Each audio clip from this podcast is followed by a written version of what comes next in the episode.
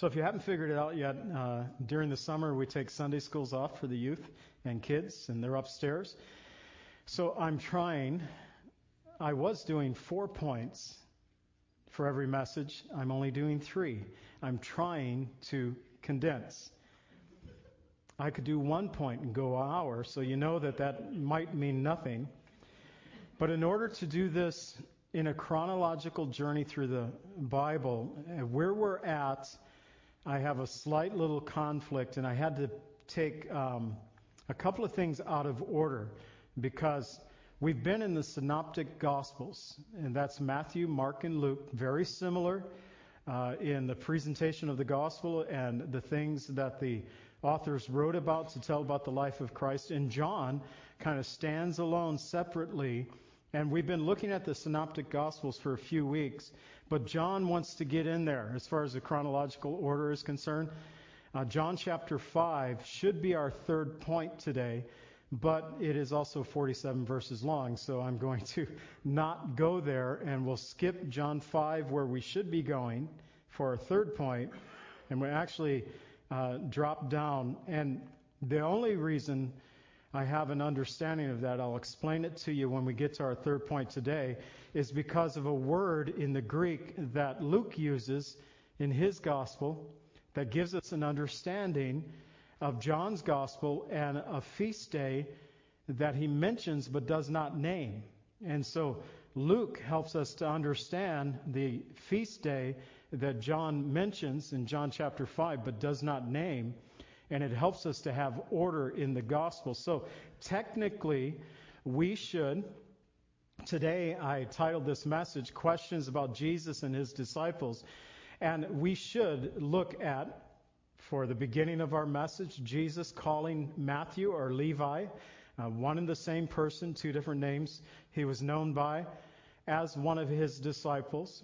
John the Baptist, his disciples, asking Jesus about his disciples. So the disciples of John the Baptist had a question for Jesus about why his disciples were not fasting. And that is proper order. Then we should go to John chapter 5. Again, it's 47 verses long. I'm actually going to pick it up over two weeks because it's such a long passage. And then we should make it to Jesus introducing himself as the Lord of the Sabbath in Luke chapter 6. That's the text we're going to use. We're going to look at that as our third point. Technically, it should follow John chapter 5. So a little bit of out of order, but I'm doing that just to help us in the presentation of the gospel today and kind of think, keep things flowing well for us. And really, the way that uh, Matthew, Mark, and Luke presented the gospel to us at this point. So at this point, the religious rulers, the scribes and the Pharisees, we've heard a bit about them. And they have been contending with Jesus, especially when he uh, forgave the sins of a man who was a paralytic. And they questioned and said, What man has the right to forgive God? Only God can do this. And Jesus said, Yep, you're right. And then he said, What is easier to say? Your sins are forgiven you, or rise up and walk. So he not only forgave the man's sin, but he made the man whole that day that message I love that we looked at um, in Jesus. Uh, Mark chapter 2 is what my Bible's open up to right now because that's going to begin our first point. We're going to begin in verse 13, but two weeks ago we looked at uh, verses 1 through 12 and Jesus forgiving the paralytic, but it was because of the faith of his friends. And that is just key to me he had four friends that brought their friend to Jesus, and the Bible tells us that when he saw their faith, he said to the man, Your sins are forgiven you. So the faith that we have in bringing others to Jesus should really encourage us that as we invite people to Jesus, uh, to come to church maybe, or to share the gospel with them, sometimes the, they may not have any faith, they may have little faith, but the Lord may be working off the very faith that we have in asking and sharing. And sometimes we're kind of nervous about sharing with others about Christ and stuff. but we should be asking the Lord to grow our faith. Grow our faith, Lord, to share your love with others in these days that we find ourselves in. So they have been contending now with Jesus, and it's only going to get worse. Jesus, in our first point, will call Matthew to be one of his disciples, and then they will contend with Jesus because, from the religious ruler's perspective, he's eating with the sinners and the tax collectors. They kind of equated the two. Sinners and tax collector, equal standing. Um, sorry if you work for the IRS today, but biblically, that was the Jewish mindset, uh, and I'll explain why as we go into that point. And even John's disciples, John the Baptist, that is, asking Jesus, they notice a difference about Jesus, and so there's questions for Jesus, questions for uh, Jesus about his disciples, and then questions about his disciples and why they were breaking the Sabbath law, and the Lord introducing that he is the Lord of the Sabbath. So today, this is, I've been convinced after weeks of weeks of weeks, number 18. This is lesson number 18. I was saying chapters before. Dave Duke kept saying that's so confusing. Um, and so in my mind, as I started doing this together, I'm thinking a book is in the future. I don't know if that's true. That's where the chapters came from. But it could be lessons as well. By the way, ladies, uh, prayer breakfast next Saturday. Just throw it out there, talking about books. Uh, breakfast next Saturday for the ladies. Lesson 18, I titled this Questions about Jesus and His Disciples. And Jesus calling Matthew, Mark 2, verses 13 through 17. John's disciples asked about fasting, Matthew 9, verses 14 through 17. And Jesus is the Lord of the Sabbath, Luke 6, verses 1 through 5. That'll be the text that we're looking at today. I'll go ahead and read our first point. It's found in all the synoptic gospels, found in Matthew, Mark, and Luke, but we're going to, for our first point, Jesus calls Levi. Look at Mark chapter 2, verses 13 through 17. I'll read it for the context. The Word of God tells us Then he went out again by the sea, and all the multitude came to him, and he taught them. And as he passed by, he saw Levi, the son of Alphaeus, sitting at the tax office, and said to him, Follow me. And he arose and followed him. Now it happened as he was dining at Levi's house, that many tax collectors and sinners also sat together with Jesus and his disciples, for there were many, and they followed him. And when the scribes and the Pharisees saw him eating with the tax collectors and sinners, they said to his disciples, How is it that he eats and drinks with tax collectors and sinners? And Jesus heard it, and he said to them, those who are well have no need of a physician, but those who are sick. I did not come to call the righteous, but sinners to repentance. So we begin in verse 13, Mark chapter 2. Jesus is at the Sea of Galilee. He's teaching there the multitudes, or the word would tell us he keeps teaching them. With the crowds coming to hear Jesus, and they're coming from more than, at this point, we've learned that they were coming from more than 150 miles away to hear Jesus teach or to be touched by him. And uh, since the last house that he was teaching in, they had the roof torn off. And man, they really blew the roof off that place. Yeah, literally, in a different way, he decided he would save the homes, and he went out to the Sea of Galilee and began to teach the people there. Maybe that he and his disciples could better manage the multitudes. And the people came to hear Jesus, as we learn in John 7:46. Those who were sent at one time to arrest him said, "No man ever spoke like this man before." And so there was something unique about the words of Jesus. And the people came to hear him and to be taught by him.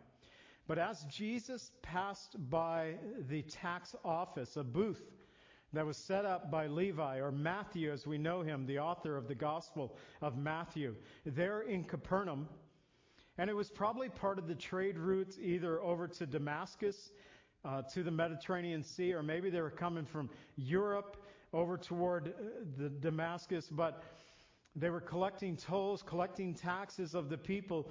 And Matthew, a Jewish man, was hated by his Jewish brethren because he was collecting taxes for the Roman government. And so they were viewed as traitors. And that's why we've already read it, but the scribes and the Pharisees asking Jesus' disciples, why does he sit with tax collectors, the traitors? Why is he sitting with them? And another thing made them very hated because, from Rome's perspective, as long as we get the allotted amount required for a region, anything above the tax collector could keep. So many of them were very wealthy. And in fact, we learn from John the Baptist when he was preaching in Luke 3 12 through 13, a tax collector said, What should we do? Or tax collectors, plural, came to also be baptized by John, Luke 3, verse 12. And they said to John, Teacher, what should we do? And he said to them, Collect no more than what is appointed for you. So we know scripturally that they were ripping the people off. And when we get ripped off, when you drive by a gas station and you have that pit feeling in your stomach of saying, This isn't right, or you get your tax bill in the mail and you see that it continues to rise. Uh, yeah, it gives you reason to be a little concerned, a little upset. So they were despised, the tax collectors. Matthew was despised by many. But notice that it did not prevent Jesus from reaching out to him and calling him to be one of his disciples. And in this world today, we have people that, though they may be despised by many, they may, you may look at them and think Christ could never reach them. I have to tell you that the Calvary Chapel movement began in the late 60s and 70s because those who the world thought Christ could not reach, the Lord reached out to a generation of hippies and changed their hearts. We're going to look at that as I give an account of that as we go through our text today. But Jesus Christ doesn't look at the outward appearance. He's looking at the heart of the individual, the desire of the individual.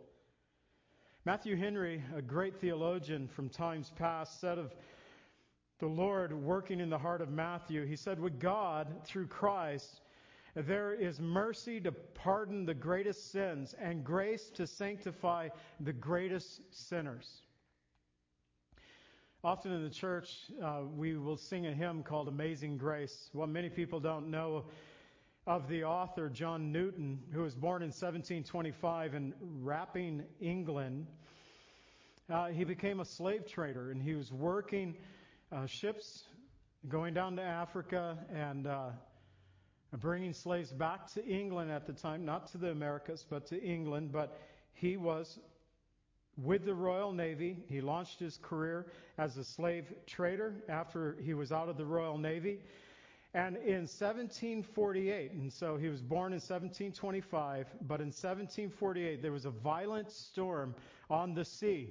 And his watch was over. He was guiding the ship. The man who came to take his place was immediately swept overboard. And John Newton stayed at his watch. He guided that ship through the storm, uh, through the night. But in the course of the storm, he realized his helplessness and he cried out to God concluding that only by the grace of God could he be saved. And for a while, he continued as a slave trader. And I know it doesn't work, and he had to grow, he had to learn. As a, uh, a Christian translator now, he encourages sailors to pray and treat their human cargo with gentleness. It doesn't make sense, but that's where he was at that time. And then he had a stroke. He couldn't go out to sea anymore. He began to work the shipyards. And being really an uneducated man, he began to study Scripture, never going to any kind of seminary or college. But he so learned the Word of God that he was eventually ordained as the pastor at the parish in Olney.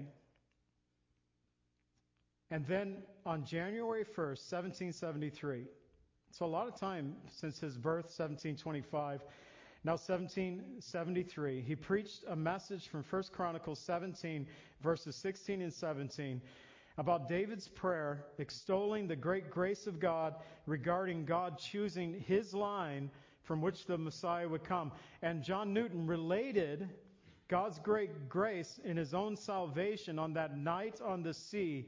The title of the sermon was Faith's Review and Expectation. And from that sermon came the song that we love, Amazing Grace.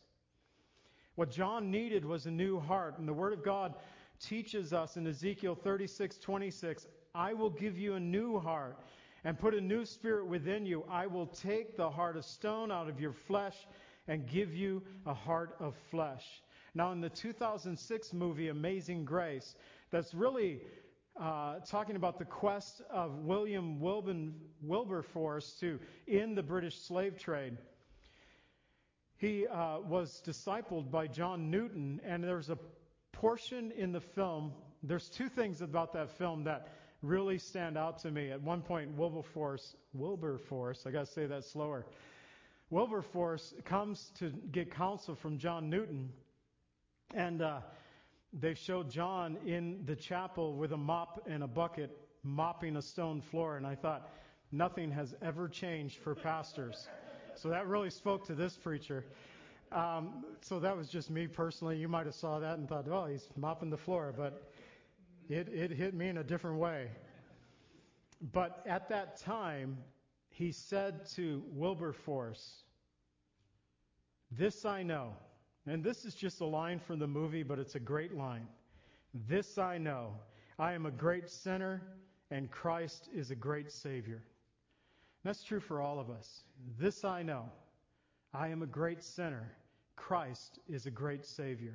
Is Jesus calling you to leave your former ways to follow Him? That's what He was asking Matthew to do. That's what He asked John Newton to do. And sometimes there's a transition, and you just don't immediately, uh, for John Newton, jump ship and all of a sudden become a preacher. There's a transition to get you there.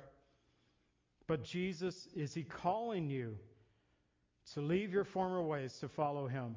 So that night, they were dining in Levi's house. Levi had a party. He invited his friends. Who was his friends? Well, tax collectors and sinners, of course. That's who he hung out with because the Jews had nothing to do with him. And so the scribes, the Pharisees again, saw Jesus eating with the tax collectors and sinners. And they said to his disciples, How is it that he eats and drinks with tax collectors and sinners? Here at this point, we've only, Mark has only named five of Jesus' disciples for us. But here we learn in this text that there were many who followed him. Mark 2:15. Many followed Jesus at this point. And on the guest list at Levi's house was tax collectors and sinners. He wanted to introduce his friends to Jesus. And the scribes and the Pharisees, they they believed that those who were untaught in the law, that they were simply sinners. Tax collectors were hated because of, I've already explained that. They were seen as traitors collecting revenue for the government that ruled over, the Roman government that ruled over Israel at that time. But there was also something else at play here. In their culture, what they believed, not what the Word of God teaches, what, what they believed, their customs, their traditions, they believe if you ate with someone, it was considered of an expression of trust, of fellowship. It was a form of communion.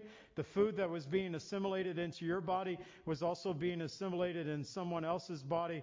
And you only strived, if you were Jewish, to eat with those who were like minded. And so the scribes and Pharisees, looking down on the tax collectors, the sinners, Jesus communed with them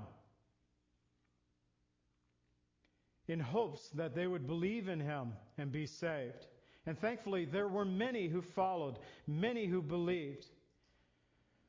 Matthew 21:31 Jesus would tell the religious rulers, "Surely I say to you that tax collectors and harlots are entering the kingdom of God before you." Sometimes in the religious life, we get it all backwards. And God can do a great work in those whom we would not believe that he could do a work. But we're all the same. We all have a hungry heart, a hungry souls that seek to be satisfied. And oftentimes in this world, they're looking to satisfy the the desires of their hearts through the ways of the world, and they, all they discover is that the things in this life will never satisfy. Only Christ can satisfy. So when Jesus heard it, in verse 17, he said, Those who are well have no need of a physician. So Jesus really turning the tables on the scribes and the Pharisees. They were not well. They needed the physician, Jesus Christ, to touch their hearts but they felt as if they did not. But Jesus said, Those who are well have no need of a physician, but those who are sick. I did not call the righteous, but sinners to repentance. And how can you call sinners to repentance if you don't expose yourself in the sense of revealing yourself, Christ ministering to them, with them, preaching to them, eating with them, communing with them? To this day, Jesus is calling sinners to repentance. He's calling those who are in distress, in debt, discontented. He desires to be the captain of our souls, and only those who willingly come to him will be saved. Much like David and his 400 men. In 1 Samuel 22, 1 and 2, it tells us this is when David is not yet king, but he's been anointed as king. King Saul is still on the throne. King Saul is trying to put David to death. He was on the run for about 17 years. But during that time, the Bible tells us that David departed and escaped and came to the cave of Adullam, 1 Samuel 22, 1 and 2. So he and his brothers, when his father's house heard it, they went to him down there, and everyone who was in distress, everyone who was in debt, everyone who was discontented gathered to him. So he became the captain over them, and there were about 400 men. Everyone who was discontented, in debt, and in distress came to David, and he became captain over them. Don't you know that Jesus, to this day, wants to take those who are in distress, in debt, discontented in this life, and to become the captain of their salvation, as it tells us in Hebrews 2:10. For it was fitting for him, for whom all things and by whom all things are made, in bringing many sons to glory, to make the captain of their salvation perfect through suffering. And to this day, Jesus is looking for those who are in distress, in debt, discontented, he wants to become the captain of your souls, the captain of your salvation. And great grace is still available to those who come to Jesus Christ in life saving faith. In our next point, John's disciples now come, John the Baptist, his disciples come and ask why Jesus' disciples do not fast. That's their question. We're going to take it from Matthew's Gospel, chapter 9, verses 14 through 17. Once again, I'll, it's short, I'll read the context. Then the disciples of John came to him and said, Why do we and the Pharisees fast often, but your disciples do not fast? And Jesus said to them, Can the friends of the bridegroom mourn as long as the bridegroom is with them? But the days will come when the bridegroom will take away from them, will be taken away from them, and then they will fast. No one puts a piece of unshrunk cloth on an old garment, for the patch pulls away from the garment, and the tear is made worse. Nor do people put new wine in the old wineskins, or else the wineskins break, and the wine is spilled, and the wineskins are ruined. But they put new wine into new wineskins, both and both are preserved. So now it's the disciples of John the Baptist. John is in prison. And so this is kind of understandable. Now, they might have been fasting for God to get John out of prison. And they're wondering why Jesus' disciples, they're not conducting themselves.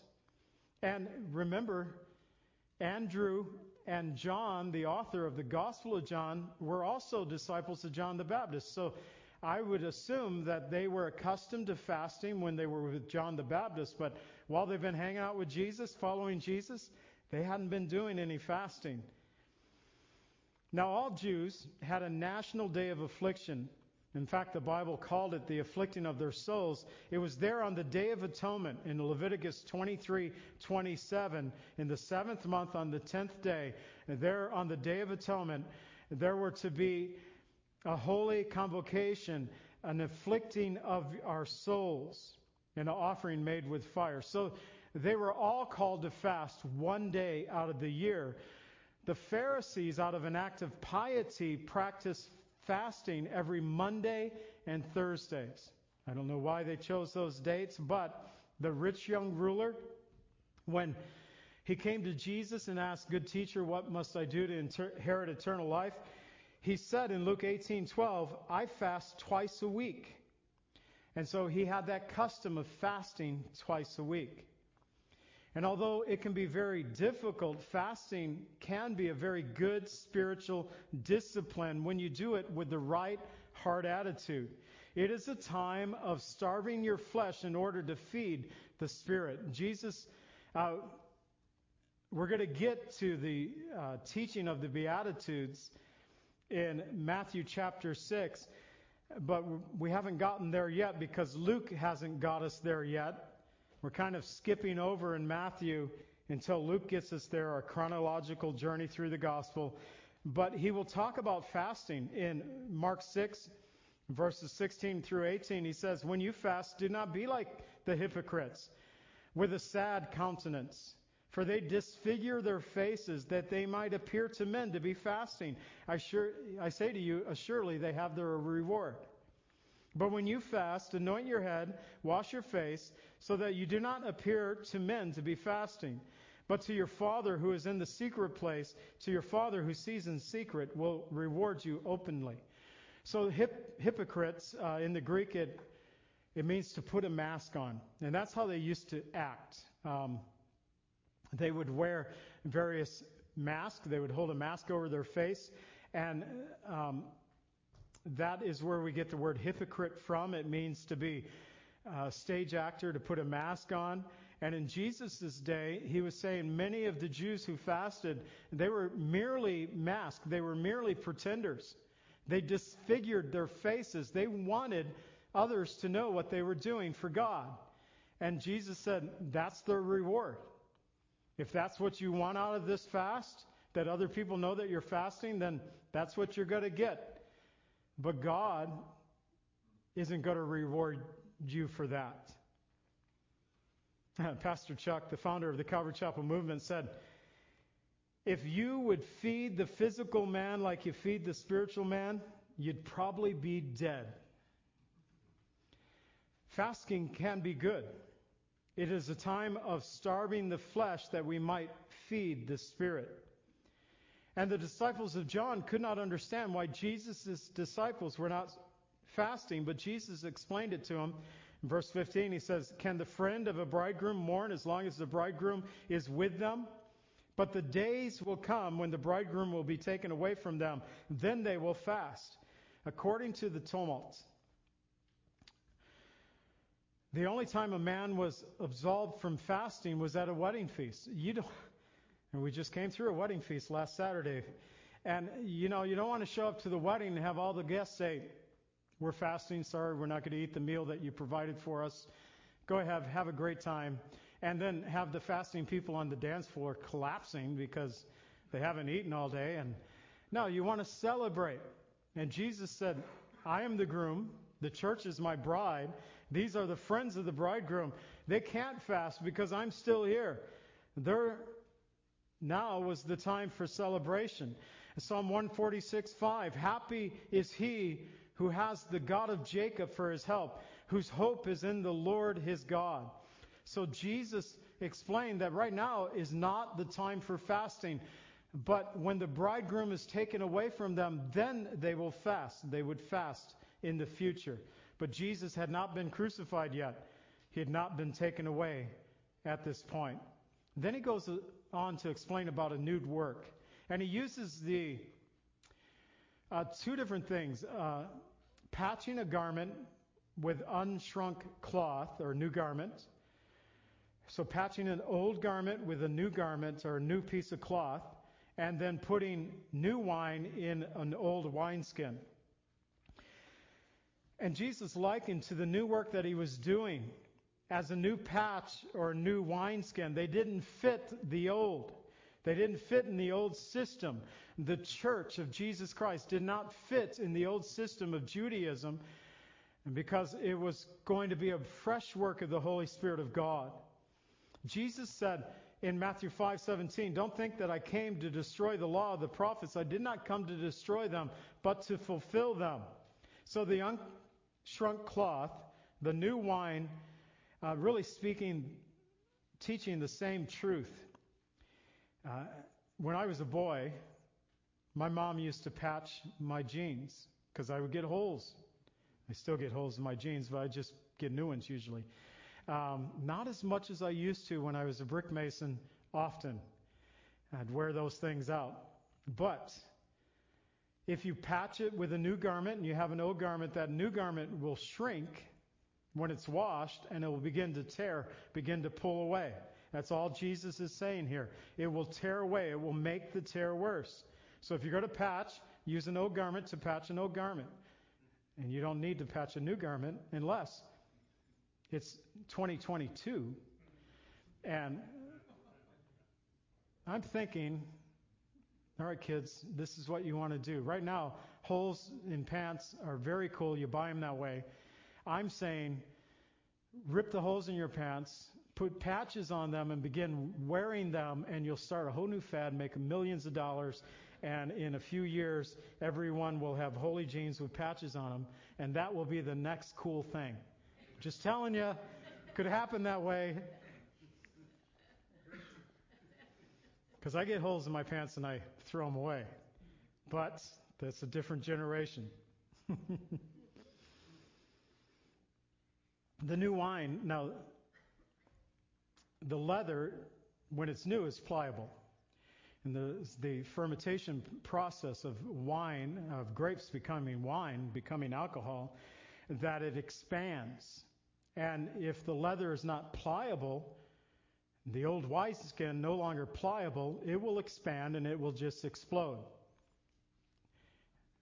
If you want to test it, put a can of soda in your freezer. Pastor John told me to, Mom. It will expand, it will explode. Don't do that, but similar idea. But if it's put in a new wineskin, it's still pliable. The wine uh, going through that process, expanding, the gases beginning to work, it will be pliable enough to handle it that both are preserved.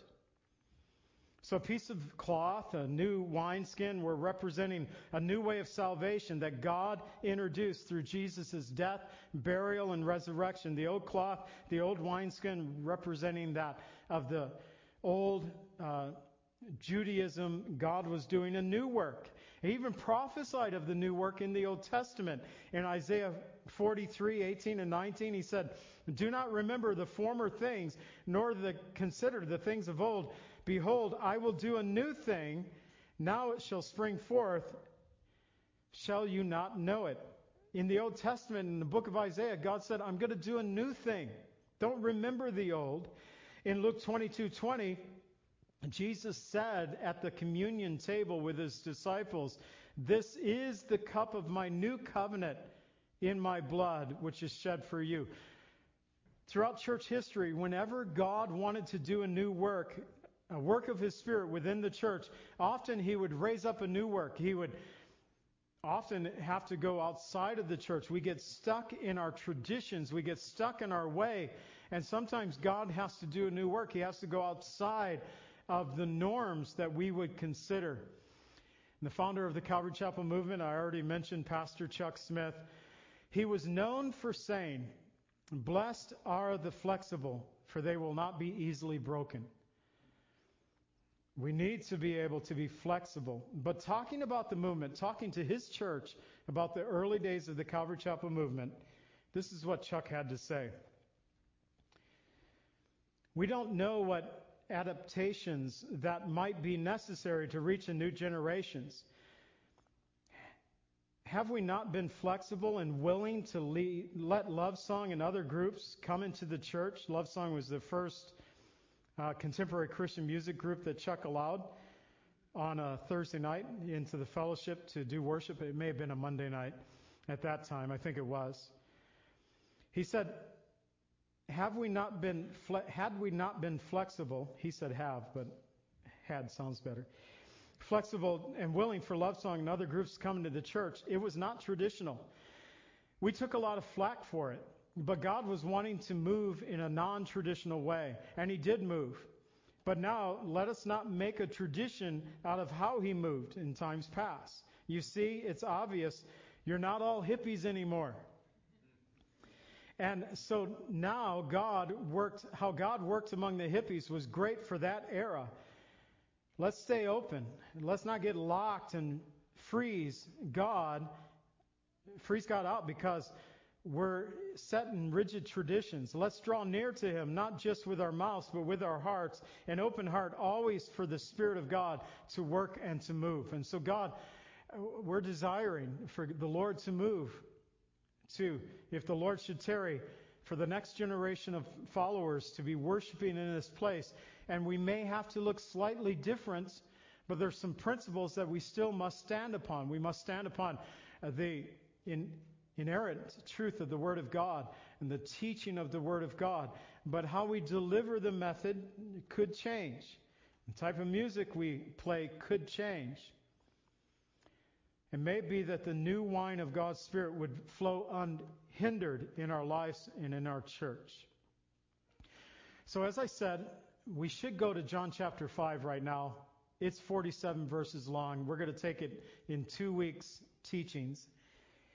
That's where we should be in the order of the chronological journey of the gospel. But here in Luke 6, so you can go over to Luke's gospel, Luke 6, verses 1 through 5, we get an explanation, but it's only in the Greek, and it's only in the te- Textus Receptus, which is the Greek translation that was used to translate the King James Bible. Do you find this one Greek word that kind of gives us a hint? of what John was talking about in John chapter 5. We'll look at that next week, Lord willing. But here we find in, John, in Luke chapter 6, verses 1 through 5. And it happened on the second Sabbath after the first that he went through the grain fields. And his disciples plucked the head of grain and ate them, and rubbing them in their hands. And some of the Pharisees said to them, why are you doing what is not lawful to do on the Sabbath? And Jesus answered and said, Have you not read this?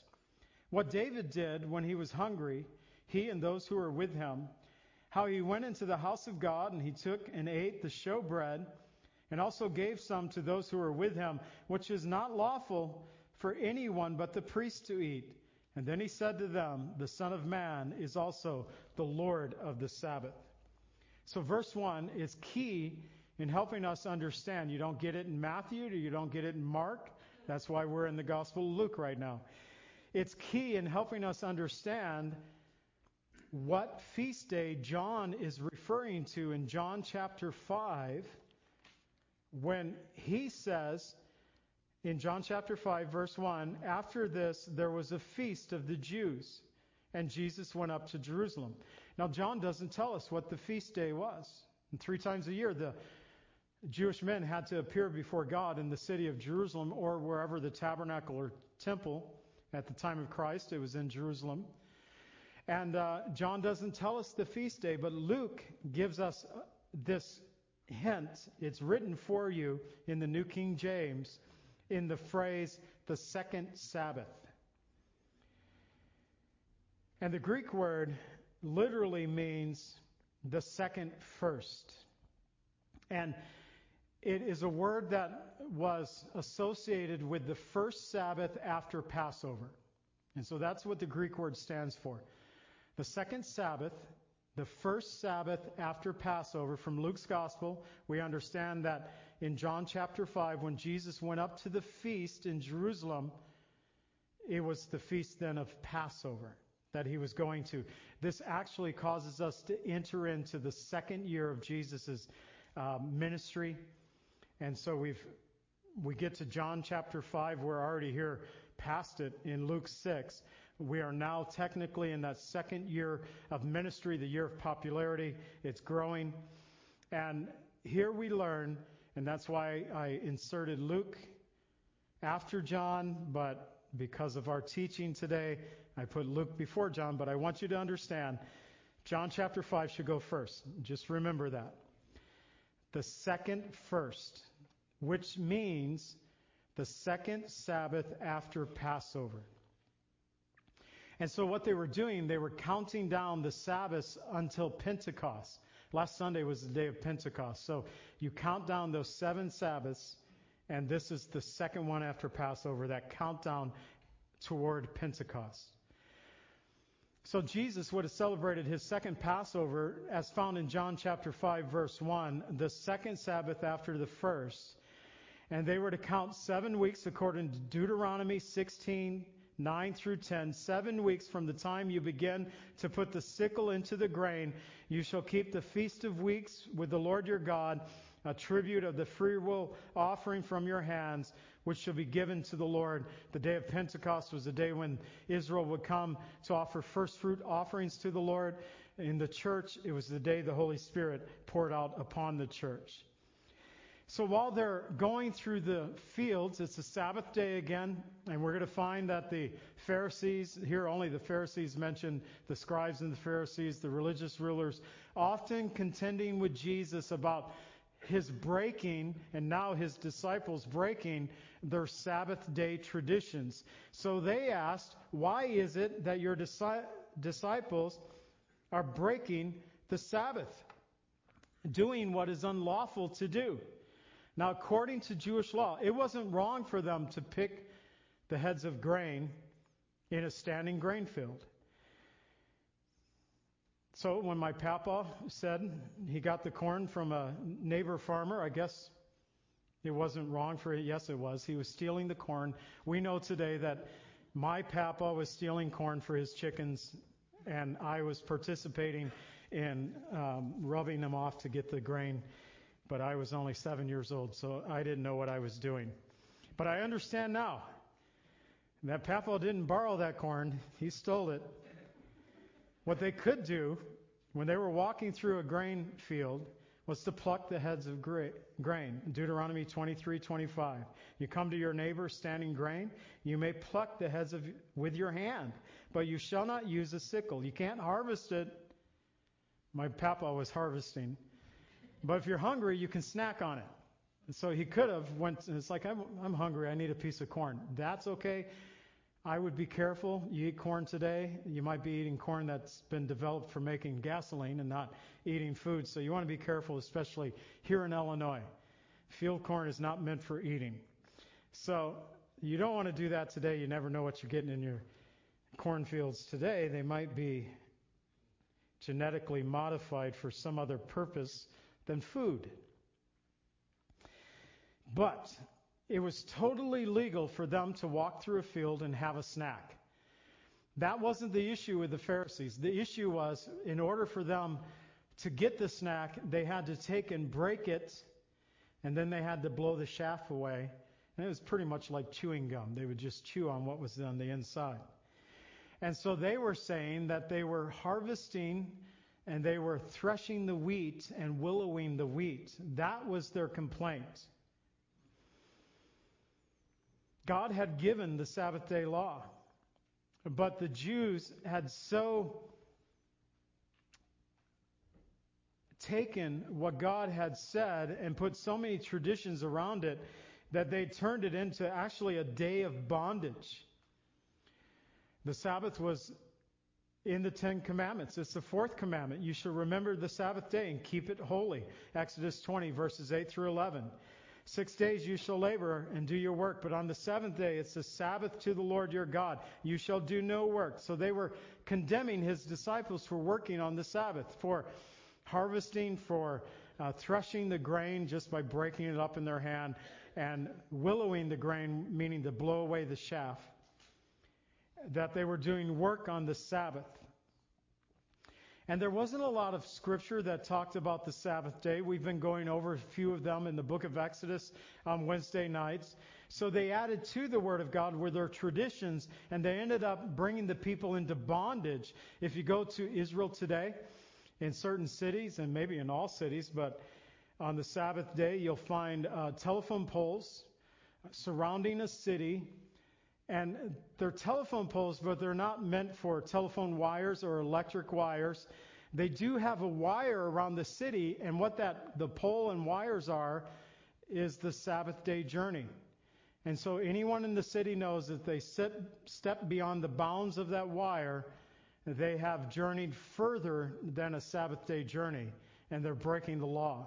So for the Orthodox Jews, even to this day, they have boundaries set up saying, we can travel this far, but no further on the Sabbath day.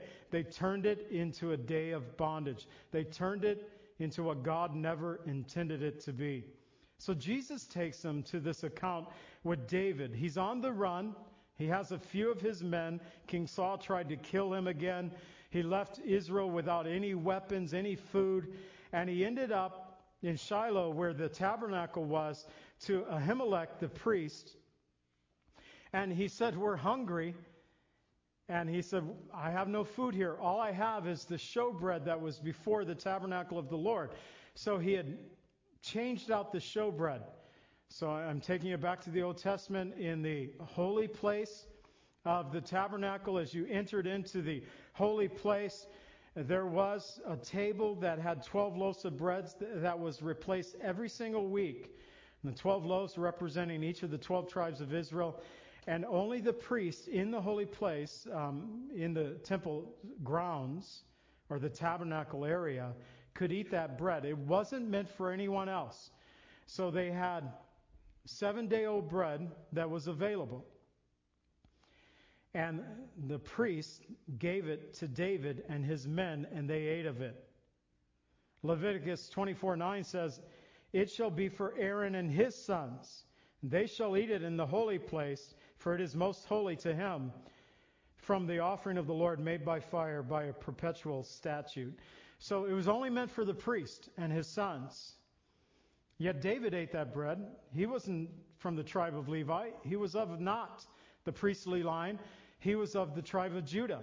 But David ate of that bread. In a sense, Jesus was saying that sometimes, and this is, I'm not saying that we should break God's commandments, but sometimes there could be occasions where things are permissible. It was permissible for David. Jesus presented it as an example. David and his men did that which was not lawful to do, to eat of that showbread. So sometimes human needs can supersede the letter of the law when it's used in the right intention.